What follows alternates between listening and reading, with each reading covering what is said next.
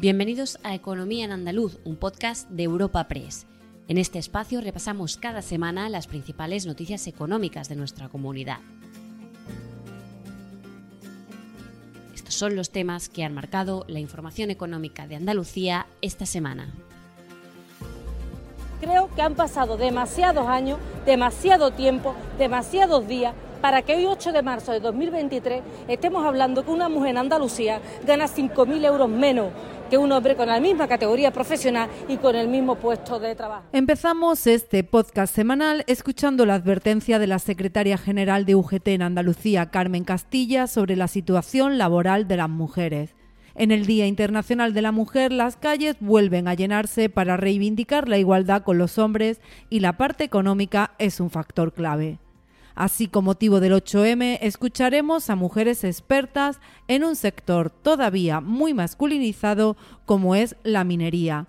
Analizaremos los pasos del gobierno andaluz para ayudar a la mujer en la incorporación laboral tras la maternidad. Por último, aunque esta semana hemos podido contabilizar precipitaciones, la preocupación por la sequía continúa en Andalucía. Espacio patrocinado por la Asociación de Trabajadores Autónomos ATA.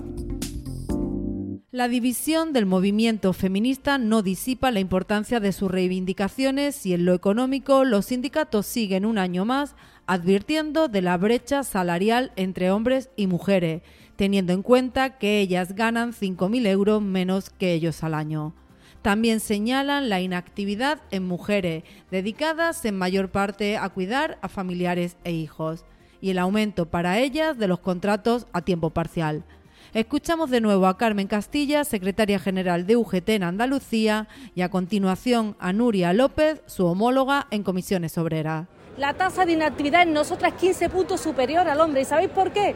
Porque nos dedicamos a cuidar a los nuestros en el domicilio, sin poder realizarnos profesionalmente. Porque eso de la conciliación o la corresponsabilidad debe estar en lenguaje marciano, que no lo entiende nadie. Hay que hablar de educación es terrorífico la noticia con la que nos levantamos ayer, terrorífico lo que ha ocurrido en Badalona. ¿Qué sociedad se está creando con este clima de crispación? Educación en valores. Y os dato, tienen que tienen que concienciarse las administraciones públicas, que tienen que poner toda la carne en el asador y los empresarios y empresarias de este país que no deben de consentir discriminaciones en el mundo laboral. Pero yo quiero reconocer hoy, 8 de marzo, a todas las mujeres que dieron su vida luchando por conseguir la igualdad en este país y por avanzar. Fruto de su trabajo, muchas de las mujeres y de su constancia, muchas mujeres hemos conseguido alcanzar en nuestras organizaciones, en nuestras empresas y en la sociedad espacios importantes de gobierno y espacios para poder seguir peleando por otras mujeres, por nuestras hijas, por nuestras primas, por nuestras hermanas, por nuestras vecinas, para construir esa sociedad igualitaria que queremos y que creemos necesario avanzar. Porque el mundo está pensado para los hombres, no pasa nada. Ahora hemos llegado las mujeres después de muchas luchas y queremos compartir con ellos, con nuestros compañeros y con nuestras compañeras, una sociedad distinta. Y en la lucha por la igualdad se van dando pasos. Uno de estos avances se anunció el propio 8M por parte de la Consejería de Empleo. Andalucía bonificará dos años la cuota de las autónomas reincorporadas tras cesar por maternidad. Además, se pondrá en marcha un programa de inserción laboral dirigido a 189 mujeres víctimas de violencia de género o de trata y explotación sexual. Rocío Blanco lo explicaba en Los Molares, en la provincia de Sevilla, donde vio los resultados de un programa de apoyo a mujeres en los ámbitos rurales y urbanos pues se va a, a, pagar a las mujeres que después de dos años, a las mujeres autónomas que después de dos años, por baja por maternidad, por adopción, por guarda legal, se incorporen al trabajo autónomo, pues se le va a pagar desde la Junta de Andalucía 24 meses de, las cotizaciones a la seguridad social dentro del paraguas de, cotización de cuota cero ¿no? que, estamos, que estamos trabajando. Y además estamos en otro, en otro programa en el que se protege a las mujeres que son víctimas de violencia de género o de, o de trata, un programa que tiene un presupuesto de 3,4 millones de euros, un programa de formación con compromiso de contratación para estas mujeres que en concreto van a ser 189 mujeres a las que se va a abordar en en un itinerario pues integral precisamente pues para propiciar su integración en el mundo laboral. Y cada vez empieza a ser más habitual que se reúna un grupo de expertas para debatir sobre sectores que tradicionalmente estaban masculinizados. En esta ocasión, Europa Press ha organizado un foro en el que las mujeres han analizado acerca de la minería. Se reivindicó una mayor presencia femenina en este sector como instrumento para conseguir una minería eficiente, circular y comprometida. Macarena Gutiérrez de Atlantic Copper fue una de las invitadas. Atlantic Copper llevamos la economía circular, decimos en el ADN, porque llevamos años recirculando el calor del proceso y con eso generamos electricidad. Hoy en día el 25% de la electricidad que consumimos la producimos de, aprovechar los calores residuales. Eh, con un proyecto de, de, economía circular de aguas que llamamos Red Scope, eh, vamos a reducir también el 50% y vamos a reciclar y recircular el agua de proceso. Y seguimos analizando pues, todas las eh, opciones de economía circular que tenemos con respecto al proceso. Ahora hemos querido dar un salto, digamos, adelante con el proyecto que hemos llamado Circular, que lo que vamos a hacer, vamos a ser pioneros en Europa en, el tratamiento de, de, RAES, de residuos aparatos eléctricos y electrónicos que llegan al final de su vida útil. Pues Cambiamos de asunto y recalamos en Berlín. La ciudad acoge la ITB, una de las ferias de turismo internacional más importantes. Andalucía ha estado presente con el objetivo de animar a los viajeros jóvenes a venir a la región y a aumentar la conectividad. En esta cita, el consejero de Turismo ha afirmado que 2023 será el año de la recuperación del turismo internacional, teniendo en cuenta que el pasado fue el de la recuperación del mercado nacional.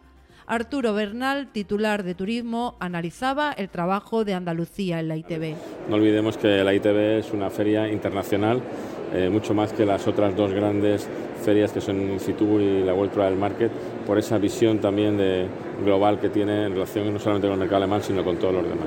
Por tanto, hemos estado enfocando no solamente acciones en el mercado o con origen en el mercado alemán, sino también en, todos los mercados que nos interesan, básicamente el norte de Estados Unidos, perdón, el norte de América, los Estados Unidos, México y Canadá, eh, Europa en un afianzamiento de este mercado tradicional nuestro y sobre todo el Asia, el Pacífico y Medio Oriente. Y ligado al turismo, el sector hotelero ha instado a la Junta a dar una vuelta a la ley de pisos turísticos. Han explicado que la competencia es desleal, ya que los hoteles tienen una extensa regulación que cumplir, mientras que las viviendas turísticas se basan todavía en una economía colaborativa cuando mueve millones. El desarrollo exponencial de este tipo de alojamientos turísticos hace necesario un cambio en la normativa andaluza de 2016 y así lo explicaba el vicepresidente de la Federación Andaluza de Hoteles, Manuel bueno, Cornax. Es una competencia leal desde varios o muchos frentes, ¿no? Uno de ellos es pues que bueno no están sujetas a IVA a nivel impositivo, sigue funcionando como una economía colaborativa cuando realmente está moviendo una cantidad ingente de dinero. Eh, no se inspecciona y reconozco que por falta de inspectores eh, pues no se inspecciona suficientemente quién está y quién no está dado de alta en el registro del turismo andaluz, con lo cual pues ah, hay mucho intrusismo, hay poca gestión profesional y bueno pues haya una oferta turística en global pues cualificada y de alta. Por último, volvemos a mirar al cielo y comprobamos que las lluvias siguen siendo escasas. La Consejería de Agricultura espera tener listo en abril el tercer decreto de medidas urgentes para paliar los efectos producidos por la situación de excepcional sequía y los regantes están preocupados por una próxima campaña con restricciones en el Guadalquivir. Pedro Parias es el secretario general de Feragua. Bueno, de enorme preocupación. Eh, prácticamente en toda Andalucía ahora mismo hay eh, unos niveles eh, de embalses muy bajos y hay restricciones ya ahora mismo en la provincia de Huelva que son casi inéditas, nunca había existido antes. Estoy hablando para el regadío. Se, se propone una campaña muy dura en el Guadalquivir con restricciones de más del 80%. Eh, hay problemas en Almería, hay problemas en La Viñuela, en Málaga, hay problemas en Campos Gibraltar. En definitiva, muy preocupados por la situación y dependeremos mucho de, estas lluvias de marzo y abril a ver si mejoran la situación.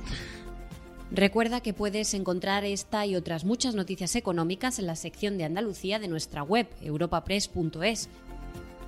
Puedes suscribirte a este programa y al resto de podcasts de Europa Press a través de Spotify, Apple Podcasts, Amazon Music, iBox o Google Podcast.